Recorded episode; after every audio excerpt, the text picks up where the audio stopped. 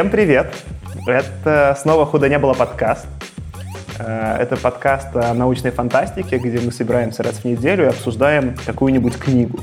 Обычно это старые книги, которые получили премии или Хьюга, или Небюла, две самые престижные премии в мире научной фантастики. Но иногда, как сегодня, мы делаем реверанс в сторону чего-то более современного и актуального. И сегодня мы делаем вторую часть выпуска про мини-серию House of X и Powers of X, которая вот Powers of Ten, наверное, правильно говорить. Э, это нового комикса про X-менов, который вот выходил совсем-совсем недавно, э, который написал Хикман, Джонатан Хикман, и который стал ребутом вселенной X-менов вот в текущем представлении в комиксах Marvel. Я Саша. Я Аркаша. Антон. И я Артем. Всем привет. Мы в прошлый раз, напомню, обсудили вкратко общую канву комикса и успели обсудить первые три выпуска, которые там, напомню тем, кто нас начал слушать внезапно, там нумерация странная, там в перемешку две серии, и нужно смотреть на задней страничке, как это правильно все читать. Мы обсудили первые три выпуска хронологически, э, то есть мы успели обсудить House of X номер один, Powers of Ten номер один и House of X номер два, все закончилось тем, что мы узнали, внимание, спойлер, дальше снова будут спойлеры, что Мойра тоже мутант, и это ее много-много жизней, она перерождается и знала, что происходило раньше, и пытается все исправить. Естественно, дальше мы продолжим обсуждать, начиная с выпуска Powers of X, Powers of Ten номер два, и в котором, в общем-то, ну, я кратко написал его себе рекап, Магнеты и Ксавье заключают мир. Мне понравилось, кстати, что типа в комиксах реально очень легко писать рекапы. Ну, там примерно на один выпуск ну, если нужно три предложения, то это был очень длинный выпуск. В принципе, за одно-два предложения можно точно сделать рекап. Э, а, там всего три предложения. Типа, Магнитный совет заключает мир, э, Апокалипс собирает команду, чтобы найти базу данных в момент создания Немрода, и Фаланкс прилетает, чтобы устроить людям Ascension, что, наверное, вос, восхождение. Как это, кстати, по-русски интересно? Вознесение, по-моему. А, Вознесение, типа как религиозная отсылка. Прикольно, кстати. Да, вот это, кстати, тема, которую там, ну, все в Америке обсуждают, что это куча религиозных отсылок, но я, конечно, их не выкупаю. Я мало что про религию знаю, и я как бы иногда там, конечно, когда они кого-то рисуют, они говорят, там, мы новые боги, и сзади солнышко светит на магнета, это как-то похоже, что это все э, какого-то религиозного контекста, но я как-то мало это э, выкупаю. А вы что там заметили явно религиозные какие-то отсылки вообще во всем комиксе? Не знаю, я вот как-то уже, наверное, настроился на то, что мы про sci-fi, и поэтому я религию как-то как-то пропускаю тоже мимо ну, ушей и глаз. Поэтому примерно ни одного религиозного намека тоже как-то не понял. Мне все время кажется, что они не в Крако, а в Кракове. И мне кажется, что они все время все в Польше убежище сделали, что было бы довольно смешно. Ну, Магнета же вроде он родом как раз-таки из Польши, да? Ну, откуда-то оттуда, да. Здесь тогда можно еще сделать было какую-нибудь врезку, где э, Том Хэнкс потерялся в терминале аэропорта и рассказывает, что он из э, Крыжовицы или как из как откуда там он, я забыл, Крыжанец какой-то там. Там какое-то было не, не, не настоящее, ну, да, да, да, из кучи ЖШ название. Смотрите, ну, мне кажется, этот выпуск его как-то... Я особо даже не ответил, чем в нем обсуждать. Я в нем те две штуки выделил именно в этом. Там ну, опять же, это вот для меня, что, конечно, я понял, сложнее в, в подкасте посрав... обсуждать про комиксы по сравнению с книгами. Комиксы для меня очень визуальный медиум, и там много чего-то просто визуально красивого сделанного, какого-то вот э, визуальных элементов и паттернов или визуальных просто сильных э, образов, которые воздействуют, минуя вот эту всю часть мозга рациональную, которую мы обычно про книги обсуждаем. Там есть очень крутые два кадра, когда вот, собственно, э, Магнета и Ксавриер типа заключают какой-то мир, и там его говорит Магнета, что ну ты же понимаешь, что я тебе спуску не дам, и он говорит, я тебя меньшего не ожидал. И дальше такой просто крупный кадр, где они друг другу вот, ну типа руки пожимают. И причем, ну, Магнета в своей классической перчатке, а у профессора Ксавьон просто в костюмчике, как обычно, в э, креслице э, с обычной рукой. И вот это, не знаю, Э, что-то, чего как бы к этому как будто комиксы про X-менов всегда подводили, и как будто этого должно было произойти, но этого никогда не происходило. Это такой просто элемент красивого визуального фан-сервиса, с которого я кайфанул. Но Beyond Z мне мало что можно про выпуск сказать, ну, кроме там одной чисто научной темы, которой сейчас подойду. А что-то вам вообще про этот выпуск запомнилось? Я хотел сказать вот ровно то же, что и ты. Именно вот визуально вот этот кусок Почему-то он действительно зашел, не знаю, как-то они такого сделали, умудрились. Мне тоже вот именно он запомнился. Я вот сейчас просто очень бегло пролистал весь выпуск, вся часть остальная выглядит, ну, прикольно, но не запоминающаяся, а этот кусок я действительно запомнил, что он круто смотрелся. На самом деле, я еще хотел сказать, ну, во-первых, тут уже упоминаемая нами ранее флешка была, да? То есть апокалипс, держащий флешку в 2000 там, каком-то сотом году, это довольно смешно. Вот. А, но в целом тут как бы вот этот кусок с Нимродом, он там кого-то там опять выжигает, ну, ничего особенно интересного нет. У меня в этом месте немножко, в этом, в этом выпуске немножко бомбануло, потому что, во-первых, там просто явно какие-то фразы и показывают нам, как его звали, этого человека. Ксорна, Ксорна. Я просто вообще не был знаком с персонажем, а мне его так показывают, как будто я должен знать, кто это, и у меня начинало бомбить от этого. Но после этого у меня бомбануло еще сильнее, потому что когда вот возник этот кусок про Ascension, я, честно говоря, ну, вообще перестал понимать, что вы от меня хотите. То есть это было, да, забавно, но не накрутили ли вы здесь уже так, что вы потом не раскрутите обратно «Привет, Лост». Э, не то, чтобы даже меня бомбануло, но в этот момент я вот немножко начал теряться скорее, я так бы сказал. Можно маленький комментарий про Lost, э, добивочку Каркаши? Э, ну, смотрите, я Lost не смотрел, я смотрел кусочек первого сезона, у своего соседа, когда мы жили в общаге, он смотрел, да, и я, вот это, знаете, пассивный просмотр сериалов. Я сам не решался, но я к нему подсаживался, наливал чаек и посматривал, ну, какие-то эпизоды. И, э, ну, я потом уже почитал, чем была концовка, и совсем с ней бомбануло. Но вот и сейчас, когда открыл э, на свежую голову Lost сейчас, у них же логотип этой всей корпорации, он, ну, восьмеричный вот этот вот, как колесо, колесо сансары, и там она даже называется, типа, да, ну, типа, Дама, что-то там, организация, Дхарма, по сути, да. Я такой, как бы, ну, а чего вы ожидали от, ну, это вам, как бы, с первой серии просто в лицо, вот. Э, ну Логотип там был э. только с конца первой серии, на крыше люка был, кажется, только первый раз появился, если я ничего не путаю. У меня просто два, два замечания. Одно э, замечание граммар нации э, от английского языка э, если я ничего не путаю, то имя этого персонажа, про которого говорит Аркаша, должно читаться как Зорн, а не Ксорн. Mm-hmm. Потому что, когда у тебя первая буква X, там же как у Зена и Королевы Воинов и всех остальных ребят, то читается Z. Э, вот. Мне нравится твоя отсылка, что ты именно через Зену Королеву Воинов объясняешь, что типа... А, ну, Зато да. сразу понятно. Да. А второе это то, что та сцена, про которую вы говорите, как Магнета и Ксавье кстати, Завье, получается, да, э, как они э, пожимают друг другу руки, мне показалось какой-то Ох, как бы это объяснить-то? В общем, ничего не, не предвещало, как будто бы, что они так быстро смогут руки друг другу пожать, практически без какого-нибудь сложного объяснения и сложного диалога. Потому что в моем-то мире э, вся, вся их жизнь — это противостояние, и они всегда находились как бы по разные стороны баррикад. Ну, там, не знаю, 85% времени, которое я слежу за вселенной Марвел. И когда они вот просто так, оп, ну ладно, договорились. А, причем не момент, когда они пожали друг другу руки, а когда Магнето снял шлем для того, чтобы ему смогли э, показать, собственно, в чем проблема. А, вот тут я такой, типа, слушай, он же, вы же воевали, там, типа, 70 лет комиксов вы воевали, а потом ты такой взял и снял шлем. Ну, типа, как-то простовато. Ну, мне кажется, это как раз прикольно, потому что тут это не единственный еще момент, где нам авторы немножко рвут шаблон.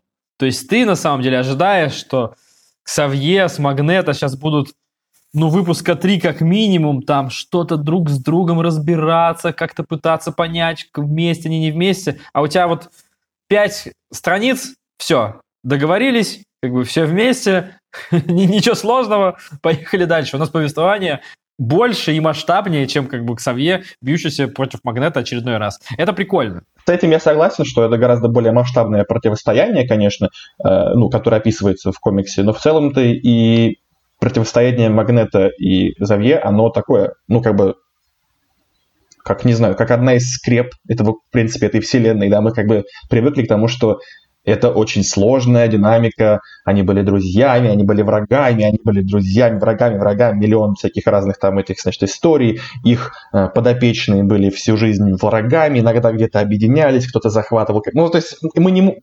Ощущение такое, что даже любая следующая история, связанная с ними двумя, должна быть немножечко посложнее психологически прожита людьми да, и ими как персонажами, и нами как читателями, потому что просто в итоге э, свести все эти там десятилетия войны к тому, что, слушай, ну ты нормальный мужик, ты, ты нормальный мужик, ну давай мужик как-то опа-опа, и все. Я, я могу только вот что добавить, что ну, в целом темп этого, как мы обсуждали, комикса супер-супер быстрый, да, и это в рамках этого темпа. Э, тут нужно признать, что, во-первых, Хикман придумал очень классный ход с Мойрой, которая может показать все, что происходило, и э, все-таки в комиксах и Ксавье, и Магнета всегда были показаны как очень умные ребята, просто с очень разной философией. И в этом смысле именно через, ну, когда они поняли, что у, у них же и примирение на философском уровне случилось. Например, они хотя и враждовали, не было, не было такого, например, что Ксавье напрямую воевал с Магнето. Там Магнето был более агрессивный, просто Магнето считал, что нужно там как-то, условно, там задоминировать людей, да, а Ксавье считал, что нужно с ними подружиться. Вот их была суть э, противостояния очень философского. Но Ксавье никогда, ну, как я понимаю, там, прямой агрессии к Магнето не проявлял. И когда вот у них появляется эта общая философская база, что, ну, чувак, мы и так пробовали, по-твоему, и, по-моему, пробовали, ничего не вышло. Они такие, ну, все-таки у нас много из чего общего, что нас объединяет, и они примирились. Хотя в этом есть немножко такого, э, что ли, красивого риткона, да, что мы статус-кво резко поменяли, и душевные какие-то переживания э, к Савье и Магнета целиком убрали за скобки, они где-то за кадром произошли. Но для меня это интересно, что все-таки этот комикс как ребут позиционировался вселенной, и это новая вселенная, где они взаимодействуют. Ну, в смысле, это что-то, что суть принципиально комикса не поменяла, в смысле, все еще Магнета и Ксавье, но они уже взаимодействуют вместе, и это новый тейк. Это прикольно. Полностью согласен. Эм, действительно, так стало ну, интереснее, когда мы большую такую штуку пропустили, чтобы дать как бы выход новой вселенной, новому тейку, да, Хикмана.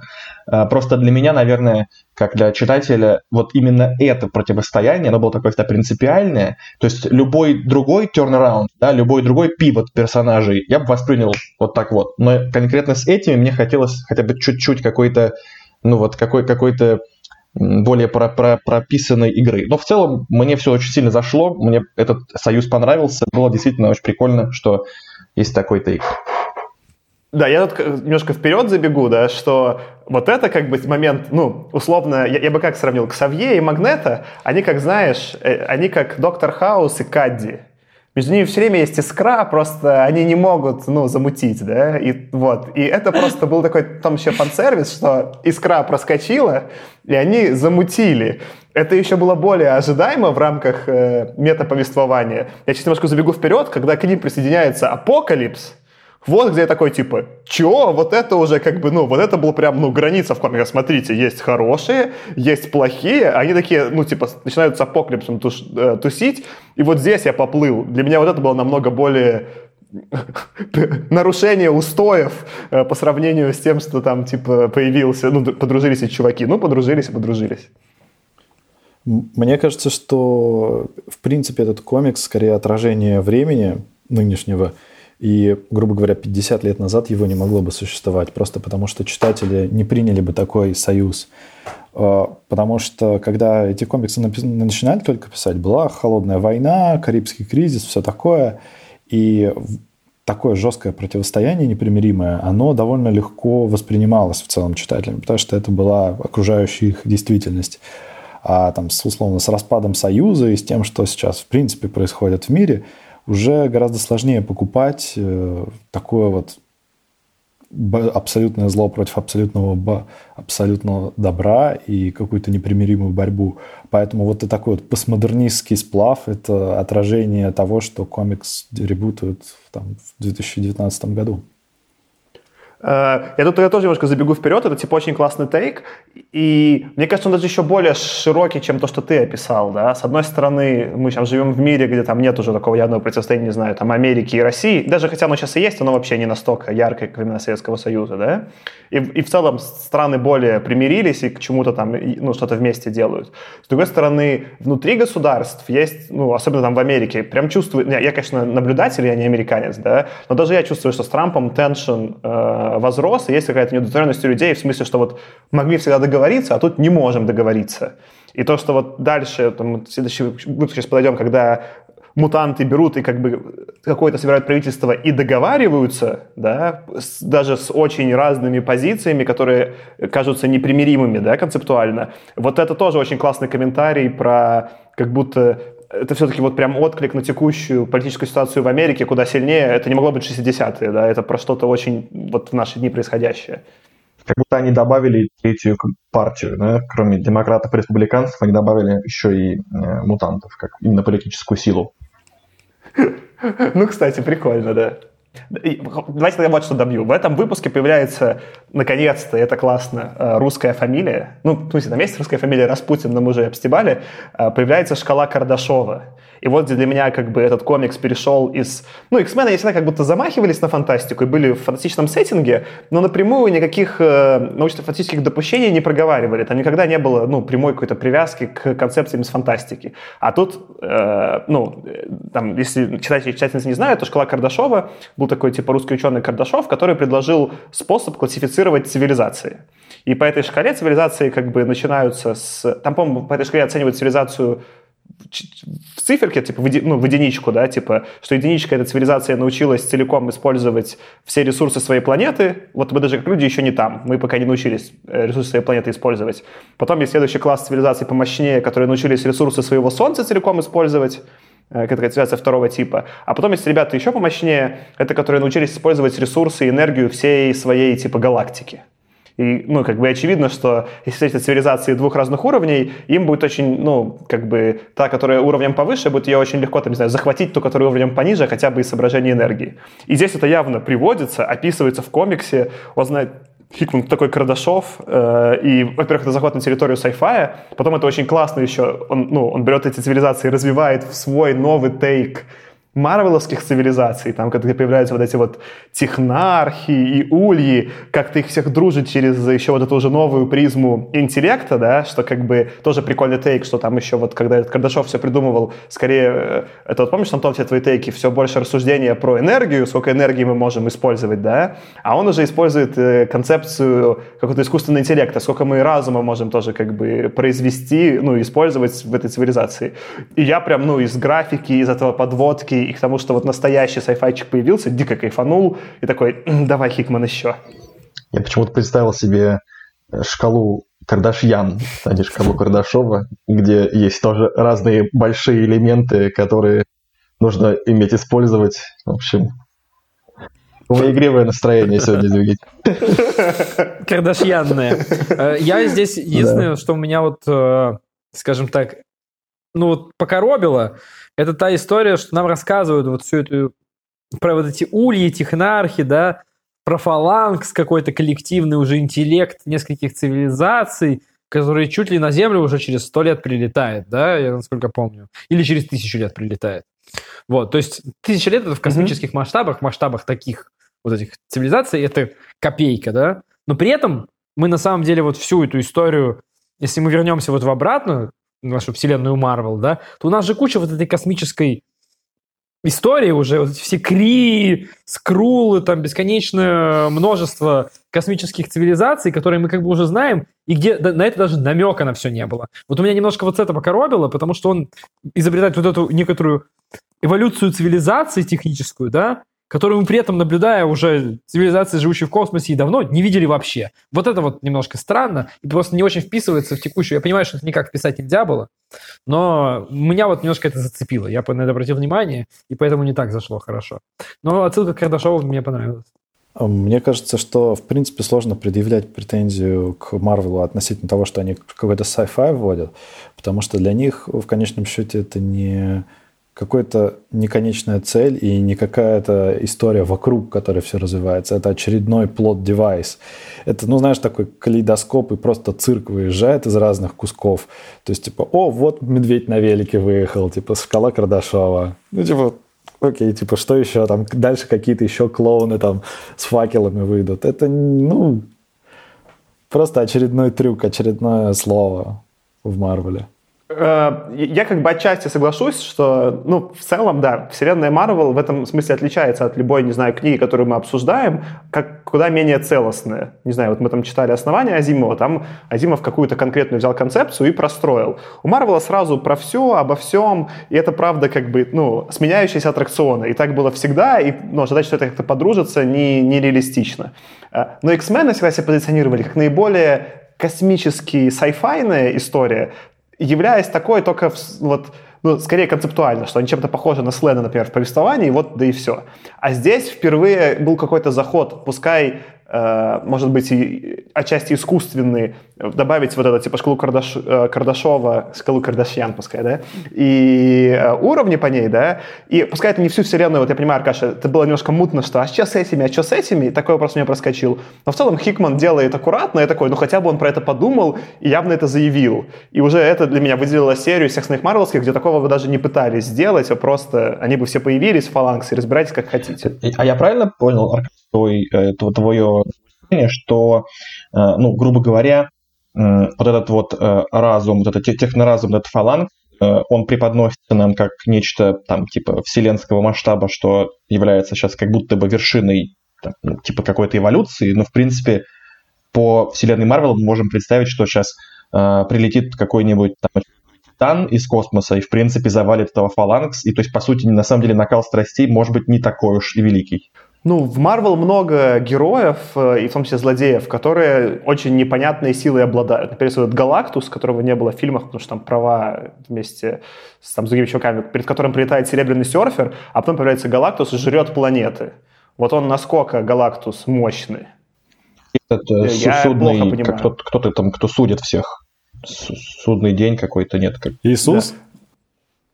Или там есть такой еще персонаж, типа, эм, по-моему, Watcher он называется, смотрящий, да, который просто, когда вот прилетает при Галактус, или вообще какая-то происходит невероятная херня, да, он такой появляется, он как будто историк всей галактики, такой позырить. Наблюдатель, а по-моему. Антон, и вот здесь он... А, Антон только что сделал невозможным выход этого выпуска на маяке. Да, я только что об этом подумал. Э, ну, в общем, да, типа для Марвела э, вот это point, Аркаш, там, там куча персонажей, многие из них какого-то прям вселенского масштаба, и понять, вот Кри там, не знаю, какие-нибудь, или даже Кри, ладно, их, их мало с X-менами, вот тут же они пользуются технологиями даже этих ши, ши, ши, Шира, как-то называется, Аркши. Ну, вот. Э, или ШИА, ну, в общем, там какая-то другая цивилизация, с которой они все время там тусят, и корабль же у X-менов дальше, вот, на котором они прилетают, он вот этой, он мощный, его там и чуваки обсуждают, потому что он этой цивилизации. Вот насколько она цивилизация, это мощная по сравнению с фаланксом, вообще непонятно, и в этом смысле это как бы серая штука, и, может быть, дальше не раскроют, может быть, нет, не, не, есть вопросы. Ну, я, моя мысль была про то, что у нас уже в вселенной Марвел уже есть куча там суперразвитых цивилизаций, но такое чувство, что они на вот этой вот хронологии, которую нам дают, находятся, ну вот на полшишечки как бы больше, чем мы. При этом они, ну, существенно более развитые. И тут внезапно у нас сразу вот этот вот фаланкс, как бы, который сразу прилетает и говорит, ну, здрасте. А мы уже такие через тысячу лет готовые люди. Ну, это немножко как-то вот не списывается во всю картину, потому что, с одной стороны, ну, типа вектор развития цивилизации вдруг оказывается совершенно другой. Че, я предлагаю поехали к следующему выпуску. Классный теки. Следующий выпуск, это, который у меня отмечен, это вот тут он сбивается нумерация, потому что после Powers of Ten номер 2 нужно уже читать не их э, House of X, а Powers of Ten номер 3. Я, кстати, сделал домашнюю работу, и я перечитал э, комиксы в правильном выпуске, в правильном порядке но вот я уже Аркаше говорил не под запись, что но при этом лучше или хуже мне не стало. То есть я как бы как изначально понимал как, как, как, каким-то образом ну, логику последовательность событий, я в таким же, с таким же примерно э, ощущением вышел из второго прочтения. То есть э, и, и так было нормально. Ты просто супер отчаянный, те как бы ты ну, склеиваешь сам все в своей голове, молодец. Да, э, краткий recap выпуска Powers of Ten номер 3. Апокалипсис, наверное, правильно говорить Апокалипс. Апокалипс крадет планы Немрода.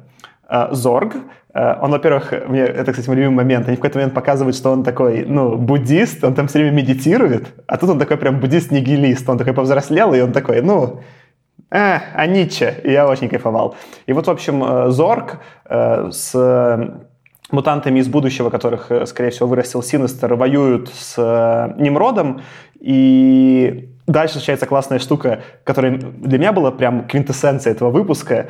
В ране Моррисона много раз рассказывалось, что у Зорга в голове черная дыра. И поэтому он там и маску не может снять, и вообще очень странный, и ни с кем не людим, и ни с кем не общается, и вообще непонятно, как с ним тусить, да. И тут они к этому делают отсылку, которая, я, сейчас будет интересно, как вам она зашла, когда они говорят, так у чувака черная дыра, и у них все плохо, и они как бы, ну вот с него срывают маску, это моя девушка Распутин, и они так побеждают. И я на этом месте, конечно, такой, господи, как это вообще круто. Мне очень понравился этот момент, и, и, и вот и отчаянность, с которой они как бы это все сделали, и выражение лица э, девушки, вот ученой, э, которая типа, а не ученый этого, ну, она там какой-то биоробот или кто-то, ее шок от того, что все-таки реально они снимают его маску, несмотря на то, что вроде очень э, ну, суицидальная совершенно вещь, мне очень понравился. Вот, ну а для меня это как бы было просто в, в тройне, потому что, ну, я знал этот уровень контекста, у него там черная дыра. И это все время, как бы, понимаешь, заявлялось, и это была способность ни к чему. Ну, как бы, что ты будешь делать с черной дырой у себя в голове? А тут, типа, там, спустя... То есть Аран Моррисон был в каком-то там 2004 то есть вот спустя 15 лет Э, Хикман добивает run Моррисона, и такой, типа, блин, вот я за это люблю комиксы, что он что-то там, знаешь, открыл, почитал, нашел там что-то давно, в 2004-м, такой, сейчас мы сделаем классную добивочку. Спустя 15 лет Моррисоновское ружье все-таки выстрелило. Вот, и, и еще в этом как бы комиксе, э, соответственно, мы уже знаем, что в будущем Апокалипс помогает вот этим там нескольким выжившим мутантам, и вообще, конечно, его драка с там, Немродами, она просто очень красивая, и Э, скорее в комиксах, вот тоже, что я обратил внимание, там есть такое, ну, как бы клише, которое вы уже отчасти стебали, что почти все решается дракой. Особенно в супергеройских комиксах, надо это просто принять. Любой конфликт, он решается дракой, да, и дальше как-то сила э, э персонажа определяется в этой драке тем, насколько он красиво и БДСно нарисованно всех валит. И вот, ну, как бы Апокалипс э, классно сражается с Немродами, и я понимаю, что он силен. Нет никаких этого научно, ну, типа, рациональных обоснований, но мочит он их, типа, badass но, поэтому я считаю его очень сильным. Вот так устроен. А что ты за слово употребляешь? badass но? А, badass. Ну, я все, я понял. Да, плох... я дум... Классный плохиш. Я думал, это какие-то буквы Б и Д, типа большая драка, большие деньги, что-то там, не знаю. Я думаю, БДшно, bullshit, динго, не знаю. В общем, я пытался сокращение какое-то найти, окей. Все, теперь понял. Ну, это просто, когда обсуждают комиксы в английских пабликах, самое там частое слово для, ну, типа, про какого-нибудь чувака, типа, how, how badass he is, типа, насколько он, ну, badass ный. И, например, ты же понимаешь про Росомаху, что he's badass. Ну, как бы, ну, тебе же нет никаких сомнений. И вот в, тут в этой драке нет никаких сомнений, что Апокалипс как бы мощный чувак, и badass но выносит Немродов, и просто, не знаю, но эта драка мне доставила. Все кивают головами, если что. Драка всем доставила. Плюс один. Я еще хотел прокомментировать по поводу вот этой черной дыры. Работает этот момент, в том числе потому, что ты сам на самом деле, вот как и тот персонаж, думаешь, ну блин, ну не сдернут же они маску с черной дыры, не будут же они это включать сейчас. И как бы тебе так хоп в лицо сразу, а вот мы и сделаем. То есть ты на самом деле так же шокирован, как там и вот этот отрицательный персонаж, ну или там насколько он отрицательный, там большой вопрос, но как и персонаж комикса. И это прикольно, это работает, потому что немножко рвет шаблон. Ты на самом деле не думаешь, что так в комиксе будет. Ты с самого начала тебе говорят, там три страницы назад, что у него там сингулярность или что там, черная дыра, но ты думаешь, ну ладно, сингулярность сингулярность. Скорее всего, там как бы будут опять пугать ежа голым задом, но на деле ничего не будет. А вот и нет. Вот тебе три страницы, как бы, и все разрешилось. Ну и, конечно, финал этого выпуска тоже примерно так же работает, да. То есть ты вообще как бы, ну, думаешь, так, а что, вот к чему, типа, это все? И, ну, я не ожидал. То есть я не ожидал, что потом, в конце концов, там, да, Росомаха достает Мойру, сообщает ей все, что нужно, и просто ее убивает, и ты так, хоп, чувак, а это была не десятая ее жизнь, а девятая, получай. Да, и там еще это визуально супер красиво сделано. Конечно, этот кадр, где сзади такой белый засветный фон, и только видно на фоне, как э, когти Росомахи протыкают Мойру, это просто визуально очень круто сделано. А потом, когда эта жизнь заканчивается, они такой, типа, еще свет схлопывают один. Ну, в общем, это еще визуально сделано очень мощно, и это прям внезапно, мощно, и вот Тут я скорее понял, что этот приемчик, который он про жизнь декларировал несколько выпусков назад, он же мог легко и на нем погореть. Только тут я понял, что нет, типа Хикман понимает, что он делает, он не погорит. К слову про черную дыру, меня одного физическая сторона вопроса несколько смутила. То есть, во-первых, из чего сделана эта маска, что она не пропускает, там, условно, гравитационное поле, гравитационные волны. А, во-вторых, а, это ну, грубо говоря, даже черная дыра размером там с футбольный мяч или там с размером с мозг или чуть меньше, она довольно большой массы, поэтому люди, которые там рядом должны были находиться, они, мягко говоря, это бы почувствовали. Более того, вот у маленьких черных дыр есть такой известный эффект, что у них э, разница между гравитационным полем, типа, она очень разная между, типа, говоря, ногами и головой у человека будет. То есть там есть известный эффект, в Википедии описан как спагетизация. Вот, грубо говоря, все стоящие люди рядом с этой черной дырой, они спагетизировались бы. То есть их бы просто гравитация разорвала на куски, там, потому что ноги притягиваются к черной дыре гораздо сильнее, чем голова. И вот от этого у меня немного так пригорело. Да, но это, кстати, прикольный тейк. Я сейчас открыл Википедию, посмотреть, как там они описывают его способности. И там, ну, было два персонажа, я так понимаю, которые... Или две его там ипостаси. Да, два разных альтер -эго. И у одного просто, ну, очень просто. Типа, у одного sun in his head, солнце в его голове, а у второго черная дыра в его голове. И как бы с этим нужно просто смириться. По поводу, знаете, момента, вы, вы классный момент вспомнили про то, что, значит, Росомаха протыкает э, когтями Мойру, и мне пришло в голову, что я бы, я бы хотел сделать фотожабу этого момента, э, и я бы хотел Мойру заменить на Билла Мюррея из Дня сурка. И мне, я бы очень, мне кажется, было бы довольно забавно. Ну, в целом, как бы, ты начинаешь делать, конечно, какое-то перерождение по жизням, ну, э, насколько фильм «День сурка» прикольно попал вообще всем в подсознание, что с ним всегда какое-то сравнение. У меня тоже, ну, типа, основная отсылка про какие-то вот там, типа, петли. Ну, «День сурка», короче. Ну, да.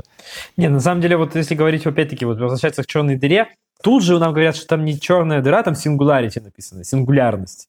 Если это вообще космологическая сингулярность, я не знаю, если там в каком-то еще смысле может быть сингулярность, может быть, в каком-то еще должна быть. Но вот если это космологическая сингулярность, это вообще, ну, то есть, это вообще, в принципе, невозможно. Поэтому рассуждать о том, как она бы сработала будущее, там, когда шлем открыли, ну, мне кажется, мне казалось настолько бессмысленным, что я даже не стал заморачиваться. Ну, честно, строго говоря, черные дыры такого размера, они тоже нестабильны, потому что им нужно гораздо больше массы, чтобы устойчиво существовать. Так что то, что ее разорвало на куски, ну окей, да.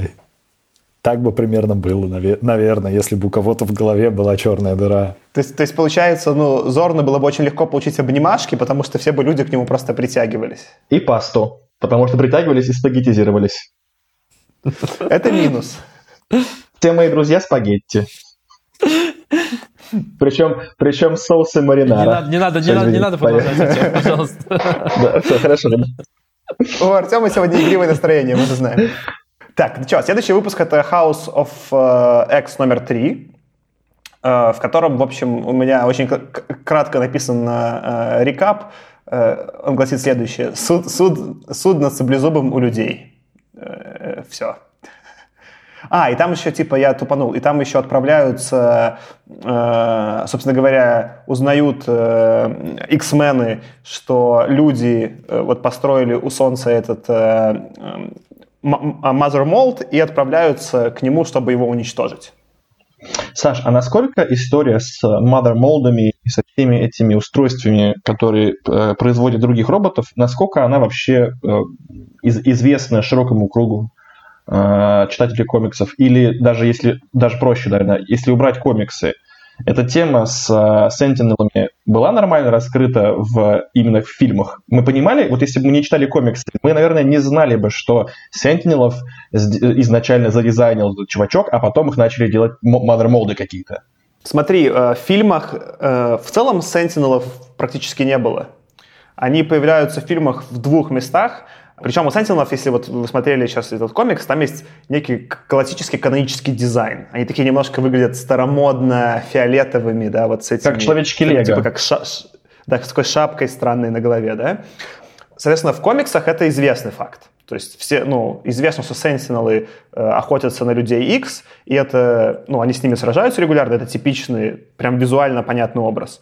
И про Mold тоже регулярно отсылающийся. Mold так-то был и в сериале, вот в этом э, мультфильме, который был в 90-е, там была, был заход с Мазермолдом, если вы вспомните, он там, э, Мазермолд был такой, типа, большой сентинел, сидящий в, на троне, и у него откуда там из ног выезжали маленькие готовые сентинелы. Вот это я помню, да, просто вот эта штука вращается вот, условно говоря, в космосе, она у меня вызвала какое-то ощущение тоже непроговоренности, что от меня вроде как ожидают, что я это знаю, а для меня это вроде как новая информация, потому что я помню, как я не помню такой штуки даже в, ну, в мультиках и, и точно не, не видел их прям в фильме, поэтому это для меня что-то такое новое. Ну вот в мультике она явно была, но как бы они там не так на этом за, за, застряли внимание. А в фильмах дальше, естественно, Sentinel появляются только в одном, ну, мощно. Это Days of the, of the Future Past, Дни минувшего будущего. И там э, Траск, э, который, которого там играет, э, не знаю, я не помню, как зовут актера, которого э, играет чего, этот... Мне кажется, чувак из Траска бы хорошо сыграл Трамп. Кстати, да. Э, где Траск э, э, делает Сентинелов, они не похожи, во-первых, на комиксных, они странные, мне их дизайн не понравился. И там вообще никакого захода про Mother Mold нет, он просто строит этих Сентинелов и строит, и все. Поэтому, да, я смотрел только фильмы, то про Mother Mold можно ничего и не знать. Если ты смотрел хотя бы мультсериал или читал комиксы, то вот этот визуальный образ, он супер узнаваемый. Я сразу понял, о чем идет речь. Хотя вот читал буквально А у нас же там серий. в каком-то из выпусков раньше была вставка, или в этом выпуске, я, честно говоря, не помню, можно посмотреть, об э, архитектуре сентинелов и вот, э, ну, уровне наследования вот этих вот, что сначала там есть там... Ну, это было описано, на самом деле, в какой-то вставочке такой же. А, нет, нет, я, я имею в виду, знаете, что я имел в виду? То есть с концепцией сентинелов я, конечно же, был знаком, просто у меня было полное ощущение, что их дизайнит и производит Боливар Траск да, и когда мне сказали, что, а, вообще-то нет, их произ... есть целая иерархия этих космических штук, и они в итоге приходят к какой-то штуке огромной в космосе, я такой, типа, хм, да, ну окей, ладно, покупаю, наверное. Ну, там вот этот вот storyline Days of the Future Past, он именно про то, что в какой-то момент Sentinel становятся разумными, появляется этот Mother Mold, и дальше они выносят всех, э, по сути, X-менов. И вот этот был сюжетный э, весь поворот, это такой типа а условный терминатор из мира X-менов, хотя скорее наоборот, скорее терминатор позаимствовал, что они шлют в прошлое э, других типа там э, Короче, кого-то еще там в прошлое, они там кого-то забирают, шлют в будущее. И, в общем, там какое-то идет повествование на двух э, э, горизонтах. И это из комиксов типичная фигня. Ну да, я смотрел фильмы, то ничего не понятно. Э, что, чем сказать про этот комикс? Дальше они, собственно говоря, отправляются, э, прилетают на вот эту вот базу, где построили Mother Mold, и там, типа, два из крутейших моментов, из которых мне, типа, дико заштырило. Первый крутой момент — это, конечно, спич э, Росомахи э, в корабле. Они собираются лететь, и Циклоп говорит, ну, это как бы наша операция, давайте, типа, гражданских не убивать, ученых.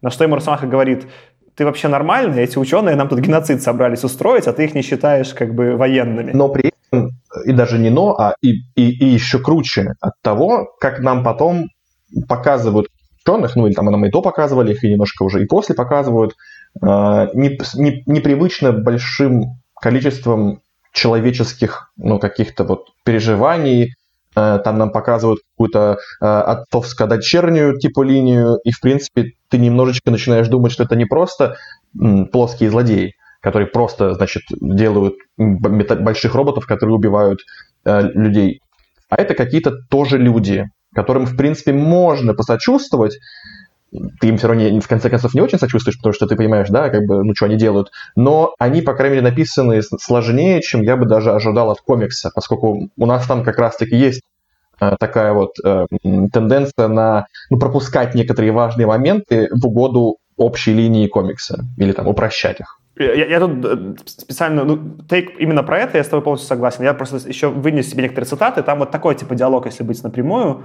Росомаха говорит, Innocent civilians don't build machines to exterminate a species, Slim. Он говорит, типа, циклоп. Невиновные гражданские не строят э, машины, чтобы уничтожить целый вид.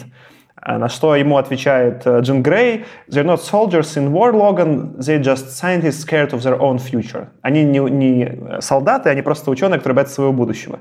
И в целом, как бы интересно, это просто и подано на уровне вот их диалога, но нам еще этих людей, то есть они как бы собираются, тебе явно проговаривают, что их хотят устроить геноцид, это просто явно проговорено. При этом их показывают как обычных нормальных людей, ну, в смысле, с какими-то отношениями, там, вот эти собираются детей там завести, реально там эта пара обсуждает, что там, что не могут детей завести.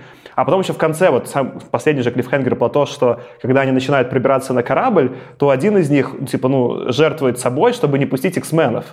Что как бы он настолько что вроде как бы... Там, тут нет как бы белого... Темно не показывают белого и черного, да? Они настолько это оставили как-то что вот все странные, да, и вроде ты болеешь за X-менов, но и люди тоже вроде какие-то нормальные здесь, и вот то, что они не выбрали какого-то очевидного повествования, и даже акт героизма таким сделали очень странным, э, то есть он как бы с одной стороны и работает, а с другой стороны и не работает. Он такой вот и постмодернистский, и в то же время прямолинейный. Мне это очень понравилось, просто я такой подачи не видел в комиксах, это и очень глубоко было, и круто. Вот в этой сцене, когда этот чувачок жертвует собой и взрывает себя, и там прорывает, значит, корабль X-менов, э, я знаю, что это совершенно сейчас э, дичь, которую я скажу, ну, типа, вообще мелочь бессмысленная, но я нашел очень э, неправдоподобным почему-то, что из всех экипажа корабля X-менов погибли, значит, ну, только двое, и один из погибших, и, по-моему, двое, да? и один из погибших, это была, я забыл, как ее зовут, но это, значит, женщина. Хаск. Таск, да, да. А ее суперспособность заключается в том, что она может эм, э, свою там, кожу превращать в разные другие э, субстанции, то есть она может делать там ее из камня, из металла и всего остального. Я бы, если был таким ну, супергероем и летел на такую миссию, я бы по дефолту сделал себе какую-то там металлическую кожу или там каменную, или какую-нибудь еще кожу, адамантиевую кожу, не знаю, и летел бы в ней. Но типа я на очень опасной миссии в космосе. Мы все знаем, что мы сейчас умрем. И я сижу такой, типа, ну ладно, э, не так и большой риск, ничего страшного. А при этом, значит, у всех остальных там более-менее ничего, ну там Росомахи руку оторвало, у Найтфоллера какое-то внутреннее ограничение, в общем, я такой, типа, блин, вот самый нелогичный персонаж умер. Да, ну, тупануло немножко. Э, смотрите, тут просто нужно понимать, что ты уже описываешь следующий выпуск. А, да? Да, и я тут просто скажу, что важно. Этот выпуск как раз заканчивается на том, что случается взрыв, и показывают, что корабль взрывается.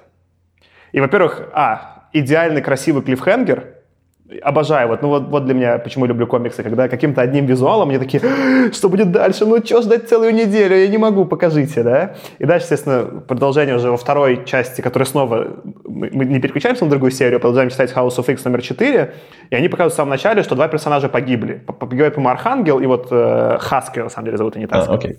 А, вот. И я отчасти понимаю, почему они погибли. Это среди всех персонажей наименее известным. То есть среди всей этой команды я за них меньше всех переживал. А, но сам факт того, что мне явно показывают, ну, но они как бы при этом довольно известные, знаешь, что персонажи. И когда ты понимаешь, опаньки, убили персонажа, явно убили, как бы вот в кровяку убили, ну, X-менов, которые были всегда в составе X-менов, я такой, типа, фига себе ты, Хикман, и я прям, ну, понял, что ставки высоки. Потому что я, скорее всего, ждал, что сейчас вот после такого клиффхенгера со взрывом корабля будет что, да? Ой, а мы все как бы, ну вот, как ты писал, предусмотрели, и просто потом продолжается, да, что это как бы нагнетание, у которого нет э, разрешения. А тут как бы нам сделали нагнетание, что вот чувак пожертвовал жизнью, это не впустую, как бы он пожертвовал жизнью и убил двух эксменов. И эксменов из ключевого состава. И это мне очень как э, сценарное решение зацепило. Я тут хотел сказать две вещи, одну не очень важную и одну важную. Начал со второй. Э, мне вообще вот очень понравилось, как они взяли вот этого самого архангела к себе на миссию. Они взяли, они полетели на космическую станцию, где по дефолту проходики довольно узкие, да, и есть где размахнуться человеку с 8-метровыми крыльями, да, обязательно. А во-вторых, в космосе вообще невесомость. Очень, очень полезен летающий чувак в невесомости. Вот, э, это неважный момент. А теперь про важное. Я хотел просто вернуться к моменту про то, что вот действительно здесь нет черного и белого, и на самом деле неважно, кто тут там, кто тут хороший, кто плохой. И мне кажется, же этому мало внимания в комиксе уделено, потому что, если вы подумаете, здесь что делают люди? Люди знают, что есть мутанты, и люди действительно боятся за свое будущее, потому что мутанты в целом могут выкосить всех людей. У них там суперспособности, да? Типа, никто там, не собирающийся устроить там геноцид, не строит там суперстанцию, да? Никто, собирающийся строить геноцид, не обладает как бы адамантиевыми когтями, э, способностью читать мысли как бы и телепатией. То же самое могут люди сказать, на самом деле, в ответ X-менам. То есть здесь как бы, ну, такая дилемма, она очень важная, на самом деле, для вот истории вообще X-менов глобально. Потому что если тут задуматься, вот вся эта история с тем, что X-мены знают, что было бы, ну, если бы они действовали по-другому, она на самом деле играет, ну, не очень хорошо, потому что с точки зрения людей что происходит? Их атакуют мутанты, они, они на них не нападали, они делали только какое-то средство перестраховки. Они его не собирались, может быть, даже запускать. Они его делают как ну, средство перестраховки. Точно так же, как ну, вот, э, ядерная война происходила. Ну, не ядерная война, а вот эта вот война вооружений, гонка вооружений. Да? Люди не, напали X-мена на самом деле. И у X-менов философия какая? Э, философия такая, ну, мы, значит, вот такая нация, нас все притесняют, как бы вечно нас притесняли, а давайте-ка покажем всему миру, объявим себя супер избранной нацией и всех на колени поставим. Ничего не напоминает? Ну, ты, немножко сгустил краски, мне кажется, но в целом, в целом мысль правильная. Я просто считаю, что они там, ну, исходят из того, что в какой бы... Ну, ты когда читаешь комиксы, они всегда приходят к тому, что все-таки это сентинелы прилетают и начинают всех валить. И значит, ты уже в, этом, в этот раз ты тоже думаешь, ну да, они, конечно, прилетели первыми, ну, X-мены, но мы-то знаем, что если бы они не полетели, то потом бы к ним прилетели Sentinel. И то есть, ну, то есть мы как бы делаем такой вот э, мысленный эксперимент, что в итоге все равно туда все пришло. Да, но дает тебе для такой мысленный эксперимент право выкосить человечество. Но они же не хотят выкосить человечество, они хотят просто, значит, э, притормозить э, развитие этих технологий, хотя мы знаем, что в любой реальности, которую проживала Мойра, все равно эти бы технологии развелись до самосознательных машин, которые бы их... Это самое. То есть это, но это нам нужно додумывать, да, это, это тут не проговаривать, это мы как бы понимаем. Ну, я быстро добавлю, что выкосить человечество они не хотят только потому, что не получилось. В смысле? Ну, выкосить они в другой жизни Мойры пробовали. А. Не получилось. Э, ну смотри, вот реально, кстати, я, я приплюсую, что, Каркаша, что тут очень такое специальное повествование, избегающее э, белое и черное, и оно вот как раз-таки в рамках современного, тоже вот, потому что Антон говорил, э, скорее там дискурса, да, что, в общем, и те, и другие пробуют друг друга убить, ничем хорошим не закончилось. Серии такие как бы ищут какое-то перемирие, оно тоже очень шаткое, э, но с точки зрения людей, это прикольный у Аркаши point, что да, это мы знаем, что было в жизни Мойры, и что иначе все плохо, и Сентинелы прилетят. Но люди честно построили, они не понимают, что этого родится вообще искусственный интеллект, который всех выгасит, да, они просто построили себе страховочку. Еще вспомнилось, что это отчасти перекликается с одним из романов Стругацких, по-моему, «Жук в муравейнике». Там тоже инопланетяне сделали каких-то то ли мутантов, то ли не мутантов, которые то ли обладают какими свойствами, то ли не обладают но все крутится вокруг тайной полиции, которая ищет чувака одного который, такого, который сбежал. И это вообще рассуждение Стругацких о вообще природе тайной полиции как таковой. И что тайная полиция, она в принципе ну, не защищает права, она типа уничтожает людей, которые хотя бы потенциально могут представлять какую-то угрозу для человечества. То есть они просто взвешивают риски потенциальные, смотрят, какими потенциальными рисками вообще обладает то, что вот есть мутанты, которые обладают такой властью, и ну, у них, грубо говоря, они не имеют права делать такую ставку, потому что ставка – это исчезновение, уничтожение человечества. Типа, ты не можешь просто какие-то допускать вероятности, в принципе. Там еще, кстати, с этими людьми был интересный заход про то, что вот это к твоему поинту, что там же явно проговаривают, что эта станция построена не каким-нибудь, там, не знаю, щитом, а это объединенные силы, ну, там, щита, ученых щита и ученых э, вот этих всех э, злых организаций, с которыми супергерои сражаются. Там Эйма, кто-то еще там было, не помню. И там явно проговаривают, что в составе Гидры там есть много каких-то дьявольских ученых, но тут они как будто для защиты человечества такие, э, убра... мы же все ученые, мы просто хотим победить мутантов. Угу. Э, давайте, наверное, перейдем к следующему выпуску, который вот эту историю добивает, да. Соответственно, там, ну, его рекэп у меня еще более короткий. Он состоит из четырех слов, но там два предложения. Все умирают, no more. Я считаю, что я идеально тебе передал э, словами суть вообще выпуска. Мне кажется, очень похоже на то, как если бы писать рекап еще серии аниме. Там, когда, может, пять минут какой-нибудь один герой лететь в, а, в прыжке, а у него будет просто фон вот так вот мельтешить, как будто бы, ну, очень сильный момент, и ты смотришь так 5 минут на это. Уф. Да, соответственно, ну, у меня тут запись только одна. Ну, в этом выпуске что? X-мены пытаются взорвать эту станцию, с ними воюют и реально всех по дороге убивают.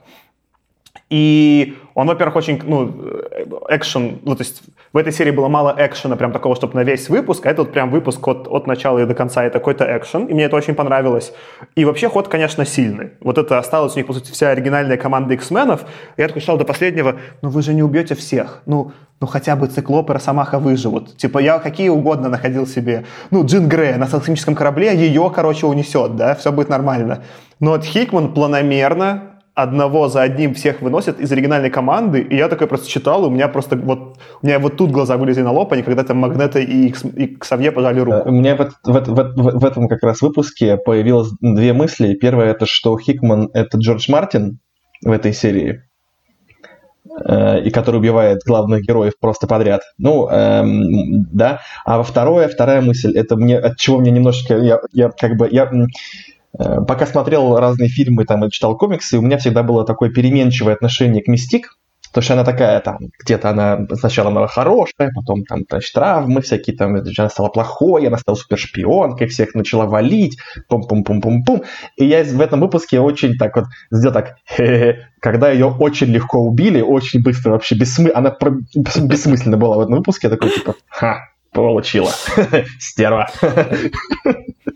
Мне кажется, ты в рекэпе забыл сказать там про важный момент, что здесь нам явно проговаривают про два события, которые произошли э, геноцида мутантов. То есть до этого они упоминались вскользь как-то, но здесь нам явно проговаривают, прям с чиселками и обозначают. Первое, это вот геноша геноцид, когда у нас сколько там, 16,5 мутантов на... Да, 16,5 миллионов мутантов э, на острове Геноша. Миллионов мутантов. Стражами просто выкосили люди, э, отправив их туда. И у нас из 16, ну, из 16 миллионов мутантов на Земле остался миллион. И второе событие, это там известно как День М в русском переводе, да, я насколько помню. Или там House of M это в английском называлось, когда Decimation, да. Ну, нет, ну, ну само собой называется decimation. Типа, деноминация. Легионеров, да. А, децимация, а, вот, да, то есть, как бы, когда у там, римских в результате, там, неважно, каких событий, там мы будем пересказывать, только на полчаса пересказывать, что там произошло, но в результате каких-то там событий у нас там Ван, Ван, банда, банда Максимов, ну, Алая Ведьма, в общем, в конце там всей этой серии говорит No more mutants, и у нас э, всех практически мутантов превращает в обычных людей. И, и сколько там остается? О, порядка 200 мутантов, на самом деле, на всей планете, вообще всего в этот момент. И мы стартуем, на самом деле, в этой точке, потому что изначально это непонятно. Uh, да, это важный поинт, и тут я просто хотел к чему подвести, что вот для меня, ну, кроме того, что вот там есть очень красивый экшен, который заканчивается смертью всех героев, которыми, которым даже я, ну, я там был привязан, я вообще много почитал серию, но даже вы, скорее всего, привязаны, потому что там какой-то основной состав наиболее известных X-менов, Э, и дальше они все погибают очень жестко. И там вообще красивая речь э, Магнета про то, что вот мы, мы раз за разом хороним наших детей, и потом очень просто красивая тоже инфографика, явно на, на два разворота в комиксе, где вот такой типа no more с вырезками из газет, как все погибли, и вот как будто решают мутанты, что такого больше не должно повторяться. И это просто было визуально такой немножко, конечно, памфлет, но очень красиво э, реализованный ну, и неожиданный. Мне прям это понравилось, как они вот, по сути, здесь тезис э, серии э, формулируют, и вот тут стало понятно, про что типа вообще эта серия и в чем ну, вот новый тейк Хикмана в ребуте. Да, я согласен, что No More, она на самом деле вот именно позицию, ну, коллективную позицию вот Ксавье, Магнето, Апокалипс, ну, верхушки мутантов, она действительно обозначает. Вот это вот абсолютно вот в четыре буквы, да, сведенная их там миссия, которую они перед собой видят. Еще я хотел сказать по поводу момента того, что вся команда разошлась. Мне он не очень зашел. Я скорее объясню почему. Дело в том, что когда я читал еще прошлый выпуск, мне почему-то показалось, что это все обставлено, как, вот, как будто их Ксавье намеренно отправляет на Suicide Mission. Вот я прям вот видел, блин, вот если бы я делал так, что они сейчас, вот Ксавье понимает, что они все умрут, и все равно их отправляет, я оформлял бы все именно вот так и обставлял бы все именно вот так. И когда это случилось, что все умерли, я такой, ну, блин. Ну, вот, не знаю, э, это было прикольно, тем не менее, но мне не вот очень, не очень зашло именно по этой причине. Что для меня почему-то казалось это прям вот, ну, а, ну, так очевидно было как-то. Не знаю, было ли вам очевидно? Отчасти да. Меня больше беспокоило вот, вот в этом развороте, про который Сашка сказал, про One Million Depowered, что типа миллион мутантов лишили их суперспособностей. И это относят к геноциду. То есть не просто, что с ними что-то не так произошло, а типа геноцид.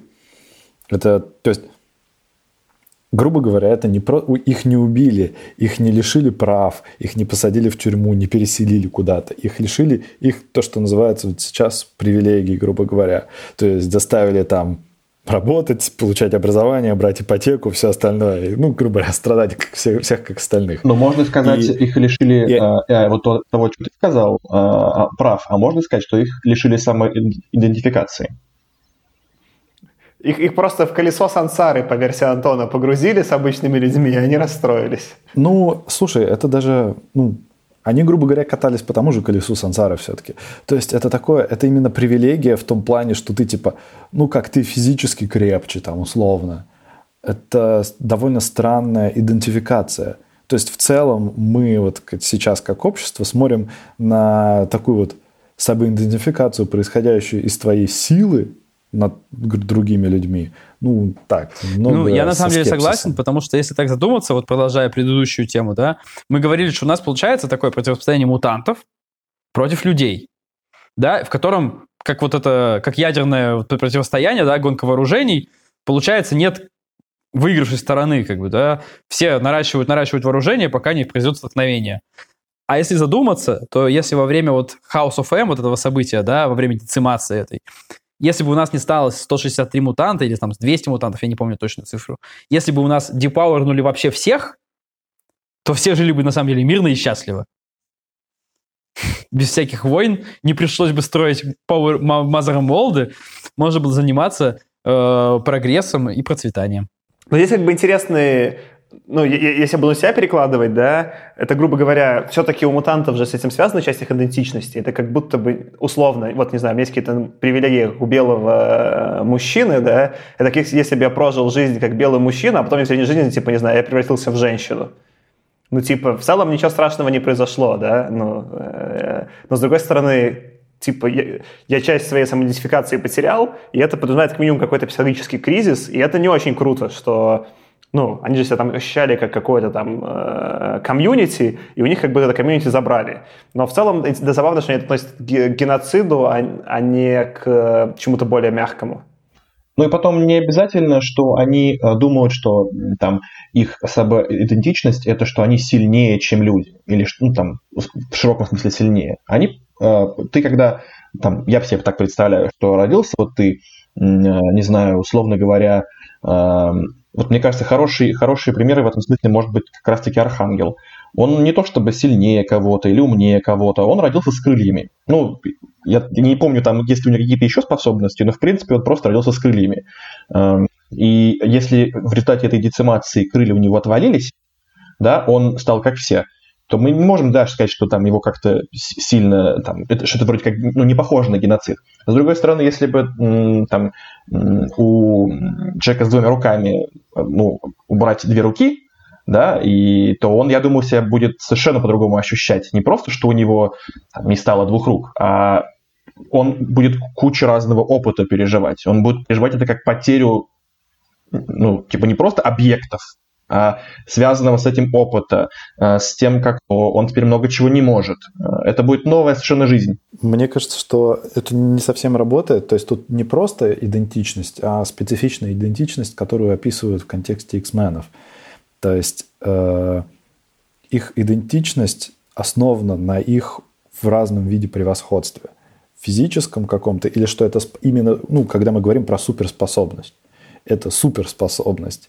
И даже их сообщество вот этой стороны Кракоа, оно лучше, представляется как лучше, чем человеческое, потому что они вот между собой все договорились, и там такая вот прям идеальная страна, где гаишники не берут взяток, э, там не, не разворовывают бюджеты на э, там, капитальный ремонт Кракоа и все такое. И это принципиальная часть идентичности того, как нам представляют X-менов, что они могут лучше между собой договориться, чем люди, они в принципе превосходят, превосходят нас, и они, мы просто не можем этого принять.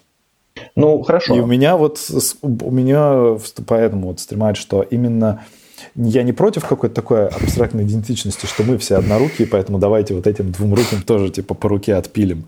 А что их идентичность принципиально основывается на таком супрематизме, условно говоря. Хорошо. А что если представить себе такую ситуацию, что э, вот ты э, белый человек из России, и э, ты там перед кем-то ты не обладаешь какой-нибудь силой, да, как ты говоришь, что там где-то не разворовывают бюджет, условно там, допустим, в Штатах не разворовывают капитальный бюджет, там еще чего-нибудь, там лучше здравоохранение, по отношению к ним ты... Нет. Ну, нет, нет, нет, ну я сейчас, я сейчас привожу это в качестве какого-то, да, там, э, примера.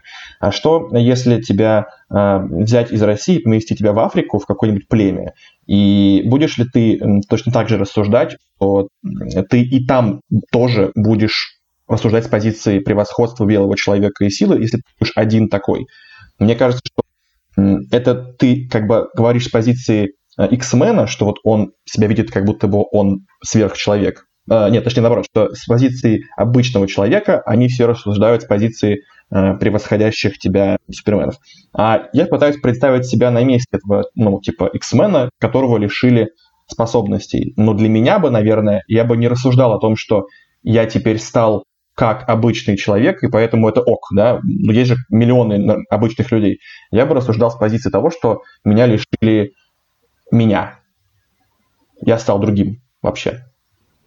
Я вот добил бы твой тейк в этом смысле. Мне он нравится, что там же, особенно в других сериях X-менов, явно проговаривается, что там не все способности — это технические суперспособности. Даже Зорн, которого мы вот обсуждали сегодня, ну, чё, в чем его способность? В том, что он, э, у него лицо из металла, и он не может никому в глаза посмотреть. А он больше ничего не умеет? Это...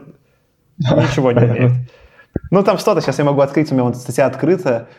Ну, он, у него там есть какая-то вон телепатия, еще что-то. Ну, неважно, ему там повезло. Но я, Зорн, там, я, как условный пример привел. Но там есть какие-то... Всегда в каждой школе, знаешь, там кто-то, кто просто в желешку превращается, там, или еще что-то. Там многих способностей не не являющихся чем-то прикольным, да, или скорее являющимся очень усложняющими жизнь. И там долго вообще вот этот заход про то, что э, из-за того, что они вот такие другие и, и их жизнь сложная, на этом строится их самоидентичность. Дальше интересный вопрос философский, корректно ли с этим свою самоидентичность ассоциировать со своими, вот не знаю, там, э, страданиями и преодолениями. Но вот они э, персонажи, которые много чего преодолели, чтобы с этой идентичностью смириться, и потом у них как бы ее без спроса забирают, без их воли, и это э, забор идентичности. Хотя для кого-то, может быть, даже там стать человеком технически какое-то улучшение физических ситуаций на данный момент. Здесь, мне кажется, еще важно отметить, что очень странно, я не знаю, поднимался ли где-то в комиксах этот вопрос еще, но во время вот этого депауринга, да, про который мы говорим, кажется, что очень многие мутанты вполне могли получ... ну, посчитать вот этот депауринг как благо, а не как что-то плохое. То есть для многих из них, ты сам правильно сказал, их способности были как нечто наоборот. Они считали, да, это какая-то способность, экстра способность, которой у других нет, но она им мешала жить. Более того, она вызывала э, негативное отношение со стороны ну, обычных людей. И еще большой вопрос, а сколько мутантов, будучи как бы лишенными своих способностей, на самом деле об этом пожалели. И еще один момент, который я хотел сказать, вот про это сравнение условно там, да, вот какой-то там цветом кожи и тем, что сейчас условно там мод, принято называть модным словом privilege, да, э, здесь, мне кажется, сравнение не очень корректно. Потому что когда мы говорим там про условно там белый и, и темный цвет кожи, да, и что у, там, у белого человека какие-то там есть привилегии, это на самом деле, ну, культурно, в общем, построенный какой-то конструкт, да, то есть мы в целом в состоянии, наверное, построить общество физически, в котором как бы люди с разным цветом кожи как бы будут обладать равными способностями а построить общество, в котором как бы человек, не стреляющий лазерами из глаз, и стреляющий лазерами из глаз будут обладать равными ну, способностями, ну, просто невозможно. Как бы, ну, все-таки стреляние лазерами из глаз смертельными, это немножко как бы вот слишком сильно отличающая особенность. Более того, они не просто э, обладают способностью стрелять лазерами из глаз, они считают, что они на основании этого могут построить свою нацию внутри нации, с, там, с отдельными резервациями для себя, и они буквально угрожают силой Америки. То есть это, ну, типа, это уже, если это, не, э, если это грубо говоря, не какое-то такое куклус-клановское восстание, вот, ну, то есть один из поинтов исторических куклус-клана была, что это внутренняя империя, то есть чуваки, которые якобы тайно захватывали просто вот эту институты власти и тайно собирались, почему в колпаках они ходили. И тут вот такое же вот ну, сабверсия просто э, государства. Они не пытались стать, они, то есть они не, не, у них вот это высшие терки, по результатам которых э, чуваки посчитали себя отринутыми обществом, и они посчитали, что они построят свою нацию и не будут вообще никак э, соотноситься, ну, соотносить себя с людьми. В этом плане сложно это соотносить вот с тем, как произошло в реальной Америке, ну, ну с историю, которую явно чуваки держали в уме. Потому что там движение за, за права, ну и в 60-е годы, и там 80-е и 90-е с LGBT, они пошли по совершенно другому пути. А, смотрите, мы уже примерно за часик выбились, я предлагаю поэтому сейчас, наверное, наш выпуск подвести к концу и сделать еще третью часть про Хокспокс, потому что прям явно просится. А, я хочу твой тейк, Антон, добить. А, мне нравится вообще дискуссия, которая у нас получилась, и для меня вот отличие этого комикса и почему Хикман классный по сравнению с другими комиксами про X-менов. Всегда как бы в X-менах декларировалось, что они какие-то другие, да, и что их как-то права ущемляются. Но во всех предыдущих сериях это, конечно, были приключения супергероев э, в, ну, это условно был э, предвестник Гарри Поттера, да, брали э, не маглов, а как там они, я все время волшебников, да, помещали в Хогвартс, вот в этом была их суперспособность, они дальше в классной своей школе Хогвартсе бегали, на них нападали какие-то другие мутанты, они такие, что мы будем делать все, да? Ты мутант, это... Гарри. Ну, да, да, и, в этом никогда прям реально живого ни, один из предыдущих комиксов про X-менов не, не подталкивал меня не обсуждать ни, ни проблемы, которые, там, не знаю, есть в Америке с там, правами людей, и с, там, и с сегрегацией, и с тем, как вообще строить общество там, людей, которые, там, не знаю, ведут себя где-то по-разному, да, это не то, что... Что такое вообще геноцид? Это не темы, которые по факту э, это сюжетно происходило, но это никак не поощряло это обсуждать. А здесь как бы из-за того, что вот остался Хикман в какой-то зоне серого, не приходя в черное и белое, это стало возможно, и это прикольно. И вот для меня во многом это заслуга этой серии, что она все-таки стала отражением текущей политической, не знаю, ситуации в мире, особенно в Америке, какого-то дискурса, что она в эту э, территорию зашла и как-то копнула. Все равно, конечно, по комиксному, но копнула и, и, и сделала там, какой-то оставила, ну, значит, типа флаг, что мы такое сделали. Я с тобой согласен. Мне тоже во всей этой серии больше всего понравилось именно вот то, что мы обсуждали как раз здесь сейчас.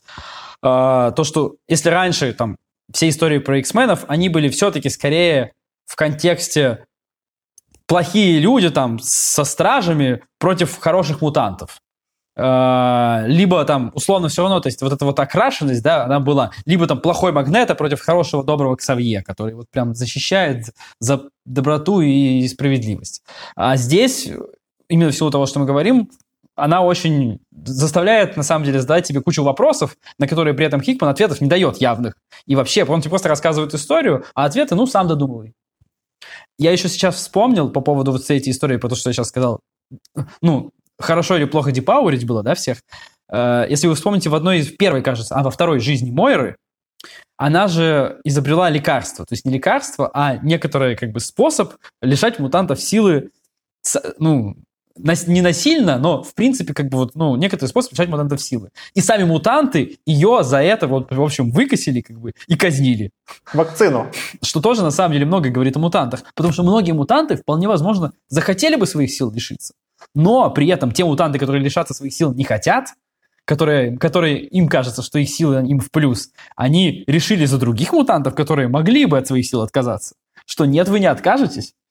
И так нельзя, так не получится.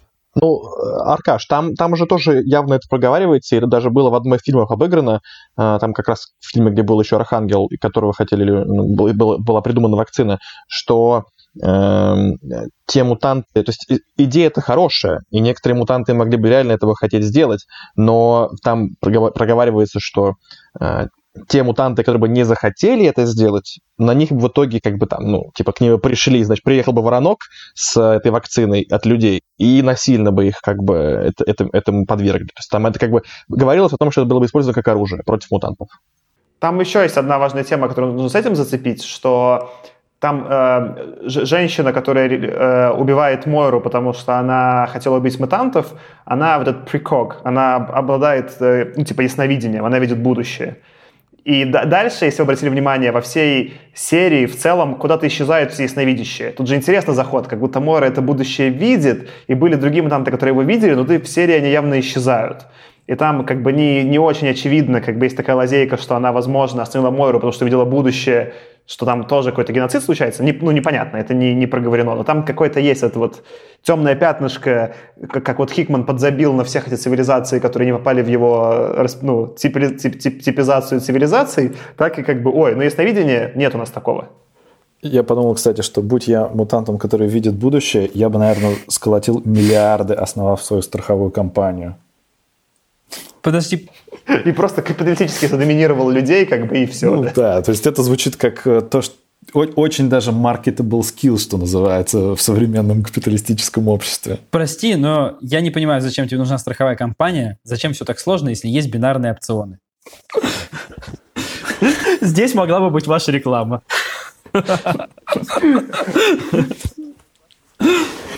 Да, вот тут могла быть интеграция из будущего про бинарные опционы. Э, Че, я думаю, тогда этот выпуск мы закончим. У нас тогда остается на следующий третий парт, собственно говоря, концовочка и развязка всей истории. Эм, напомню вам, наши слушатели и слушательницы, что подписывайтесь, ставьте звездочки, пишите отзывы. Отзывы на 5 звездочек мы даже прочитаем в эфире. У нас еще в каждом выпуске написана почта и следующий выпуск, который мы, типа книга, которую мы обсуждаем, или произведение. Соответственно, оставляйте отзывы, пишите нам, мы все читаем, даже отвечаем на письма. Иногда даже спорим, кто из нас будет отвечать на письма, э, потому что всем хочется. Э, вот. Э, и спасибо, что вы с нами. С вами был Саша. Аркаша. Артем. И Антон. Всем пока.